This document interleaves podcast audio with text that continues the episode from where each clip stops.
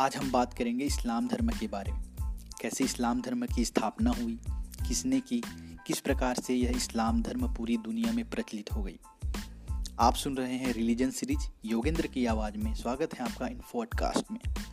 So without any delay let's get started दरअसल इस्लाम धर्म का संस्थापक मोहम्मद पैगंबर साहब को माना जाता है, जिसका जन्म मक्का में 570 ईस्वी में हुआ। जिस प्रकार से जन्म के बाद बौद्ध धर्म में महात्मा बुद्ध ने जैन धर्म में महावीर स्वामी ने लंबे अरसे से ध्यान के बाद महाज्ञान की प्राप्ति हुई। उसी प्रकार से इस्लाम धर्म में भी मोहम्मद पैगंबर साहब ने लंबे अरसे तक हीरा नामक गुफा में ध्यान किया और अंततः 610 ईस्वी में उसे महाज्ञान की प्राप्ति हुई। अब चलिए जान लेते हैं, यह महाज्ञान की प्राप्ति का मतलब क्या होता है? दरअसल, महाज्ञान की प्राप्ति एक घटना है। मोहम्मद पैगंबर साहब ध्यान कर रहे थे 610 ईस्वी में अल्लाह की फरिश्ता, जिसका नाम था जिब्राइल, वह मोहम्मद पैगंबर साहब के सामने आए और उसके हाथ में एक बुक थी और वह बुक जिब्राइल ने मोहम्मद पैगंबर साहब को दिया और बुक का नाम था कुरान। और जिब्राइल ने कहा, आप अल्लाह के दूत हैं और आपका काम है इस बुक का प्रचार प्रसार करना। और यह कहकर जिब्राइल वहाँ से चले गए और यही घटना महाज्ञान की प्राप्ति कहलाती है। और यही सारी घटनाएँ मोहम्मद पैगंबर साहब ने मक्का वासियों को हीरा नामक गुफा से बाहर आकर बताए। और जिन जिन लोगों ने बिना किसी संदेह के मोहम्मद पैगंबर साहब की बातों पर, बुक पर विश्वास कर लिए, वह मुसलमान कहलाए। इस प्रकार से इस्लाम धर्म की स्थापना 610 ईस्वी में हुई। अर्थात इस्लाम धर्म की स्थापना सातवीं शताब्दी में हुई। इसके बाद मोहम्मद पैगंबर साहब की लोकप्रियता मक्का में बढ़ने लगी।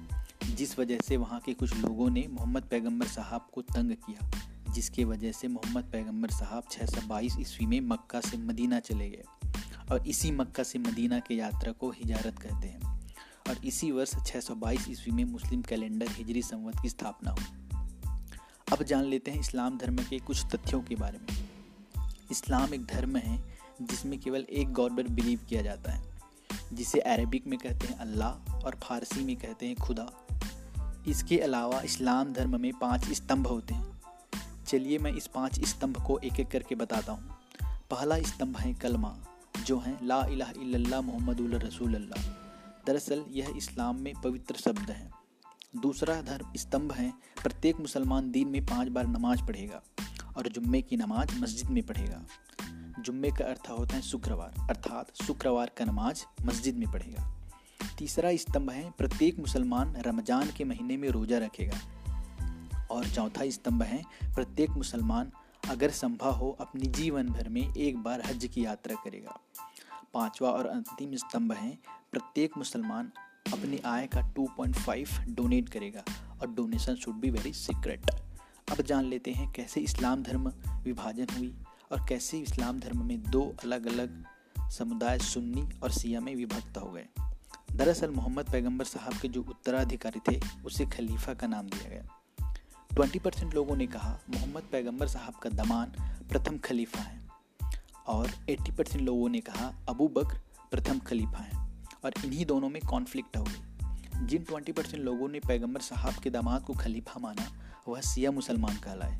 और जो एट्टी परसेंट लोग ने अबू बकर को प्रथम खलीफा माना, वह सुन्नी मुसलमान कहलाए।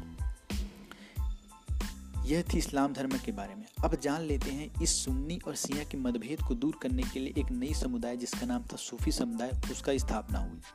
सूफी समुदाय केवल एक गॉड पर बिलीव करते हैं और कोई पूजा अर्चना नहीं करते। यह केवल सॉन्ग के माध्यम से, संगीत के माध्यम से अल्लाह का इबादत करते हैं। तो यह थी मुसलमान धर्म के बारे में।